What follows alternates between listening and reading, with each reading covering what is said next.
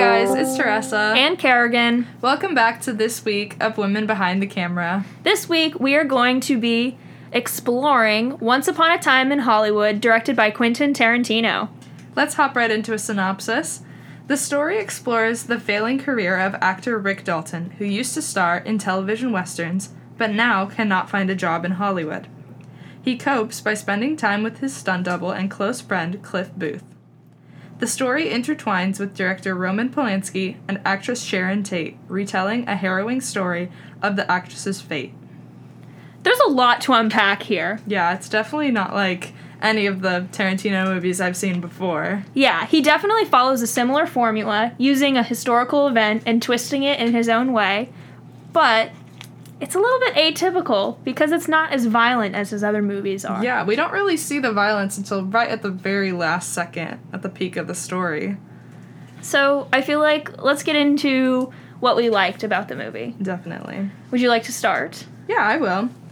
Um, I really liked the aspects of hidden exposition that they brought up throughout the movie. The and how they also intertwined with some of his different movies. Mhm. Like the flamethrower scene at the beginning of the movie just had a direct correlation to Inglourious Basterds. Yep. And then we see that same flamethrower, which at the beginning Rick Dalton is just doing his shot for the movie in. We see that brought back right at the very end as he pulls it out of the shed to do, to kill the hippies in the end. Yeah. So I really liked that, um, how they brought that full circle. And then also the tooth click that um, Cliff Booth does with Brandy, his Yes. dog. At the beginning, it's just a simple little tooth click that lets Brandy go get her food. And we don't really think too much of it. But then at the very end, we hear that same little, Mm-hmm. and Brandy just attacks.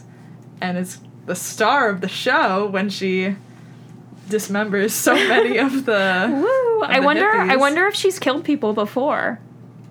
That's a good question. She knew a little Because bit she- what she was doing. She knew what she was doing. Um, I really liked the shot cuts. Um, at one point, there's a conversation with Rick and one of his co-stars for the new television show that he's doing, where he's the villain, and to show their conversation and how it progresses, there are these jump cuts that are used.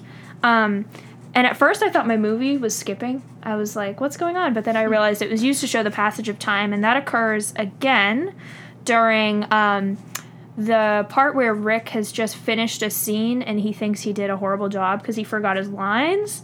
And he's like yelling at himself in his RV in his trailer, and he's like, ah, ah, and uh, there are just tons of jump cuts. So that was really cool. And I think one of my favorite moments was Rick's conversation with Mirabella, and um, how that kind of conversation really got the wheels spinning in his head again, and she like inspired him to to be a better actor and Yeah. to not be like a Debbie Downer and kind of just getting down on himself. So I liked that part. I also talking about the cuts. There was also a really good scene of Cliff Booth on the roof, which was a great cut there. Which I didn't. It was so good that I didn't even realize Yeah. like what was going on. It was just it flowed so easily when Cliff Booth is on a roof and we see him kind of thinking and we hear in the background Rick Dalton's voice and it kind of flash back flashes back to It's almost like a dream sequence. yeah to a moment when he is trying to be a stunt double and there's like a whole scene with Bruce Lee. Is that the name? Yeah, Bruce Lee. Yes, and then it kind of comes back to reality, and it clicks in his mind like, oh, that's why I didn't get the job as stunt Yeah. double. But the shot there was just, it was a really good jump cut there. Let's also talk about that moment because it's super important where Cliff is on the roof, and I believe you picked up on this because I didn't. Charles Manson goes to the Polanski residence and is looking for some of his old friends, and they no longer live there. And I didn't actually know anything really about the Manson family before I watched the movie, Yeah. so I was really confused the entire time. Yeah, Um, it took me a couple watches. I've Yeah. officially watched this movie five times, and there's still new things that I'm picking up every time I watch it. But apparently, so he drives up the road in a Twinkie truck. yes. which he actually drove in real life, which is also a little aspect that I didn't pick up on. hmm But yeah, it kind of And I heard introduces Manson there. one of the motivations for the reason that he killed Sharon Tate in real life is because uh, if you didn't know, Manson made music. One of his songs was actually in the soundtrack of um, Once Upon a Time in Hollywood. And I heard that they had gotten into a bit of a dispute just like through people because he wanted to do a song with her or something or with one of the residents there and um, they didn't want to do it with him. So Oh. I heard like that that could be just like bogus, but Mm-hmm. I believe that I read it somewhere that that was part of a motive. That's pretty cool. I Yeah. didn't even know about that. Mhm. And I think that's a perfect little transition into what we didn't like Yes. about the movie. Kerrigan, if you'd want to start there, since that kind of leads in with your Manson family thing. Yes, I didn't think that they, personally for me, made the Manson family cult um, clear enough, because when they go to the the the residence of the the farm kind of deal, um, they say Charlie, Mhm. but I really only know him as Charles Manson. So for me, I was a little bit confused. I was like, who is this Charlie guy? What's kind of going on? And then and they never really say Manson either. Mm-hmm.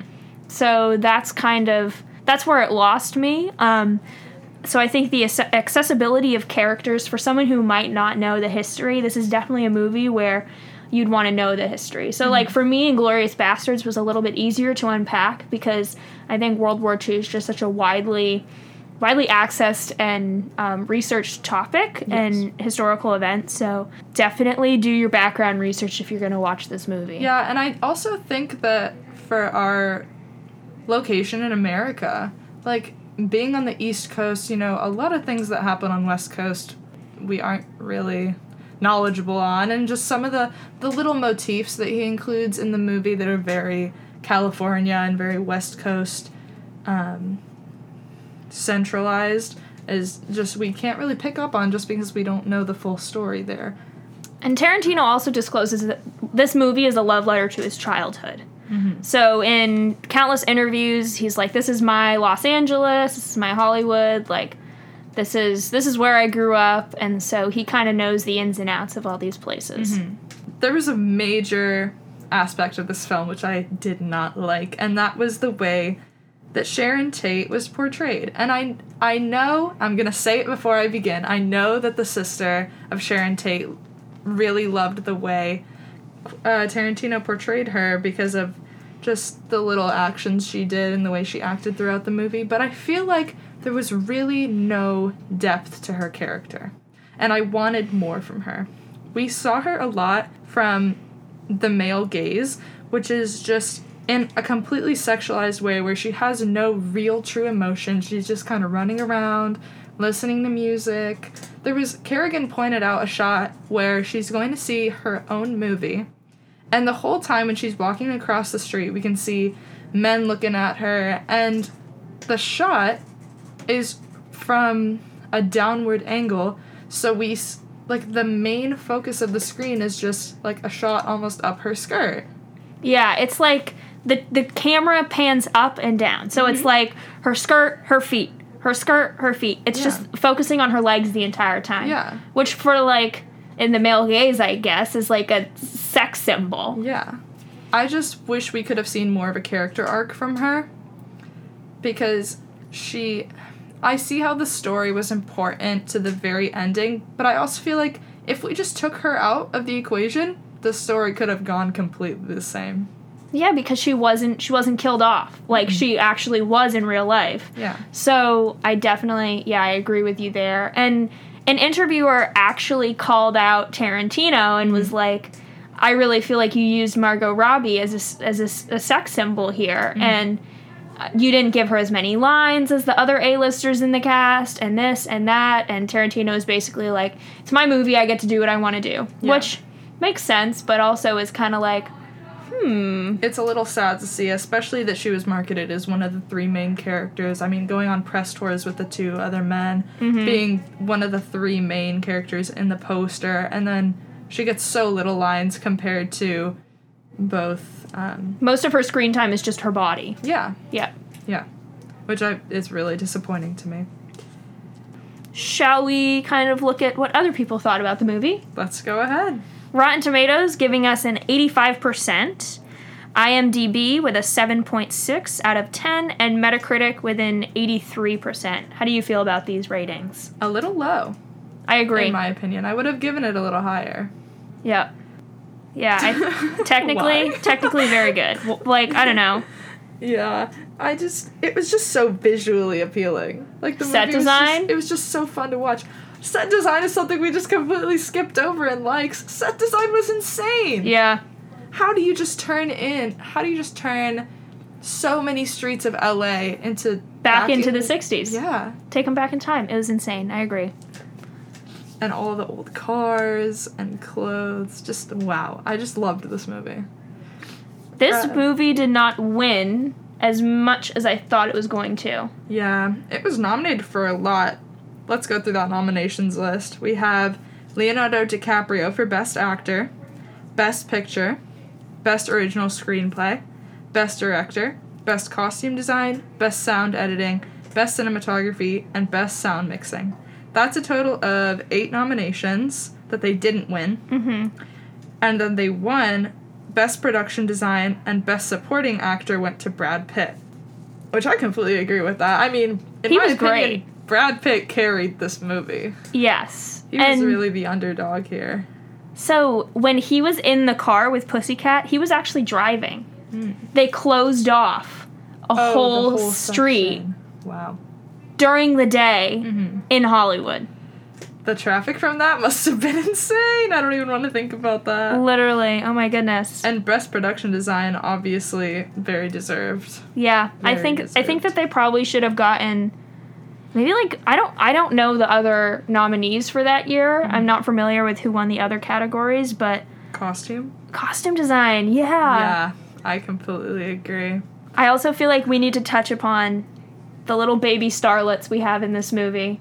Oh, for sure. Go ahead. Go All ahead. right. So, for starters, if you look at how the cast is divided, our newer and more up and coming actors, these are the actors that are really hitting the ground running. Mm-hmm. Like, the first couple things they've been in have been great co- Hits. quality hits and good productions.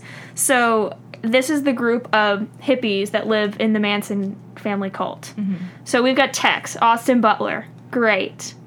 Um, What's her name? Maya Hawke? yeah, Maya Hawke. Uma Thurman's, Thurman's daughter. daughter, and then Rumer Willis. we have Sydney Sweeney. Mm-hmm. We have Um, Lena Dunham, who isn't really one of the newer ones, but she was also a hippie. yes, Dakota Fanning, also Mm-hmm. not new on the on the Hollywood scene. She uh she was in Cat in the Hat with Mike Myers, a Cat in the classic film. Margaret Qualley was Pussycat. I am so impressed with Margaret Qualley. yeah, fairly not like I guess new to the acting scene, but this was really her breakout film. I would say like Mm-hmm. Yeah. this is what people will know her for. Yeah. And I loved it. It was such a great. She just really embodied that character so well, and it didn't even leave me like thinking like. I mean, this is obviously their job, so they shouldn't leave me thinking like, oh, this is just a performance. But it was just, it felt so real. Like she really just was that hippie. Yeah, I, I, think loved her performance in it. they did a really nice job. Also, I don't know her name, which is unfortunate, but the girl who plays Love in the show You was one of the horseback riders with oh Tex. yes, I don't know her name either. So like there were just tons of budding actors that were on the Manson family farm. Victoria Pedretti. Yes. So she was in it. This is just like it was pretty mind blowing. And then you have the big A-listers like Margot Robbie, Brad Pitt, Leo DiCaprio, DiCaprio, yeah. Kurt Russell, who's in the movie and does some narrating. Um, Luke Perry. This was one of his last films that he did.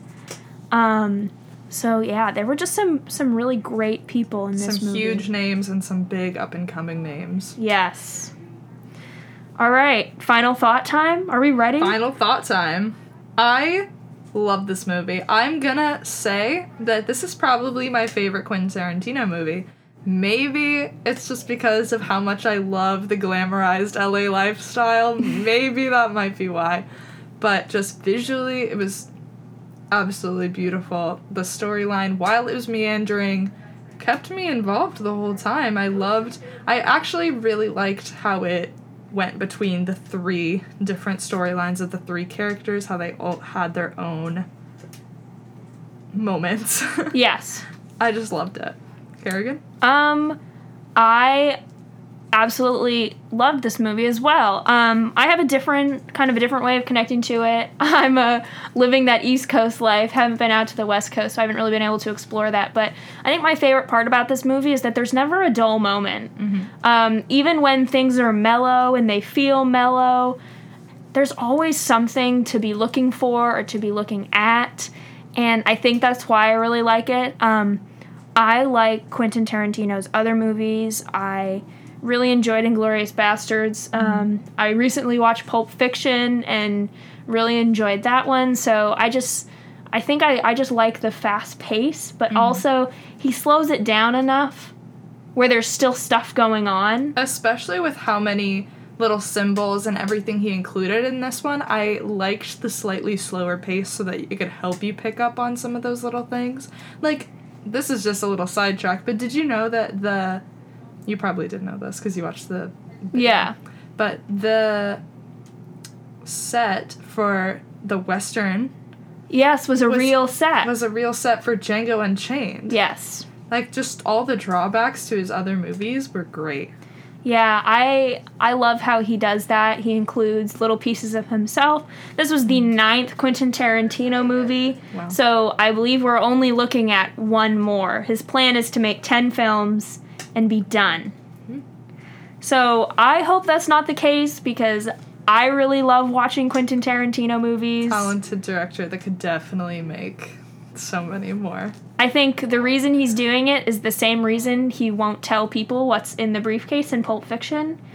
he really loves to just keep people on the edge of their seats. keep people so, on their toes uh, join us next week when we will be talking about Kathryn Bigelow's The Hurt Locker. All right. I've never seen that one before, so I'm pretty excited. Me either. I actually haven't watched any of Kathryn Bigelow's movies. I haven't either. I'm not gonna lie. I'm not really a big action person, Mm-hmm.